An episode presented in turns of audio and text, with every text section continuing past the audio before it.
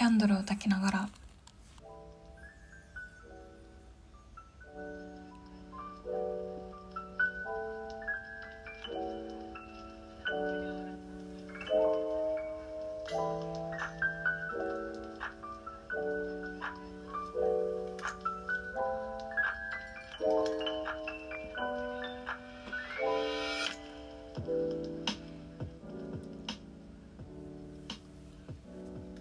こんばんは。キャンドルを焚きながらパーソナリティを務めますゆりかです。この番組は真夜中に東京の一部屋から皆様みにゃ皆様の耳元に向かって喋ります。寝る前にちょっと思い出して考えたくなるお話を10分程度に凝縮してお届けします。噛んじゃった。にゃって。皆様って。猫かかわしゃ。はい、えー、失礼いたしました。今日はですね占いについて 話したいなと思いまして。私はちっちゃい頃から占いが結構好きでなんかよくあの豆柴の生年月日占いみたいな本とか それマジですっごい当たるんですよ。今も実家にあるかな。そうめっちゃ当たるすごい本があって。豆柴の可愛い本なんですけどそういう本読んだりとかなんかパソコンであのタロット占いみたいなカード占いみたいなあのポポチッと押すとカードがファーってシャッフルされてなんか今日の運勢みたいなの教えてくれるとか。あと最近だとやっぱしいたけ占いとか。そうですね。あとタロット占いの本買ってちっちゃい頃小学生の時とかに買ってやってみたりとかもしてましたね。最近また YouTube とかですごいですよね本当 YouTube ももう多岐にわたるというか。タロット占いの動画を見たりとかそういうリーディング？リーディング？を見たりとかしてねすごい面白いなって思ってるんですけど去年の暮れに友達と吉祥寺に行った時にあの占い行きたいよねって話になって。本当にノープランでこうプラプラ散歩し始めて。でなんか何しようかなみたいな感じ。でいた時に占い行きたいよねってなって。え行きたいですねってなって。それであの占いの親方に一つ行ったんですけどあのコロナの何て言うんだろう。こう人数制限で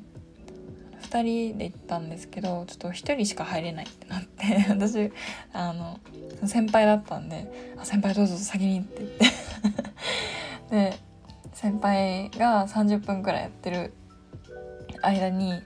私もプラプラしてこようと思ったんですけどプラプラしてる時に良さそうな 占いの館を見つけて私タロット占いがしてほしかったのでそれで吉祥寺にあるあうんっていうあのあうんの呼吸とかのあうんっていう占いの館に行きましてであのビルちょっと古い廃れた感じのあ言っちゃダメだね。廃れたとか ちょっと古い感じのビルの中にあるんですけどそのエスカレーターパーって登るとなんだろう普通のあのマッサージ屋さんみたいな 佇まいで あのあってそれで入ってったらもう50代60代くらいかな50代くらいかな。のおば様が座ってらっしゃって で「あのこんにちは」って言ってえますか?」って 言って「あどうぞ」って言われて。で3,000円だったかな？3,300円かな？でうんと30分くらい、まあ、ちょっと時間はあのなんだろう。そんなきっちりというよりかは、まあ、30分程度占ってもらえたんですけどそのタロット占いをしてもらえてでそのおば様結構こうズバッと言い切ってくれる方だったのでなんか私がすごい本当今は割と軽やかになったんですけどもほんと1ヶ月前とかまですっごいネチネチしてたので ネチネチというかもうドヨーンみたいななんかこううん負のオーラを漂わせていたのであのそのおば様になんかこういうことがあってこういうことがあってもうなんかこうこうこうで私はこう考えてこうでこうでみたいな感じで あの熱心にぐちゃぐちゃした考えを話したんですけどもうそんななんか哲学的なこと考えなくていいからみたいな感じで 一掃されて 一周されてでもはってなって うわーってなって。うわーってなってもうとりあえず占うねって。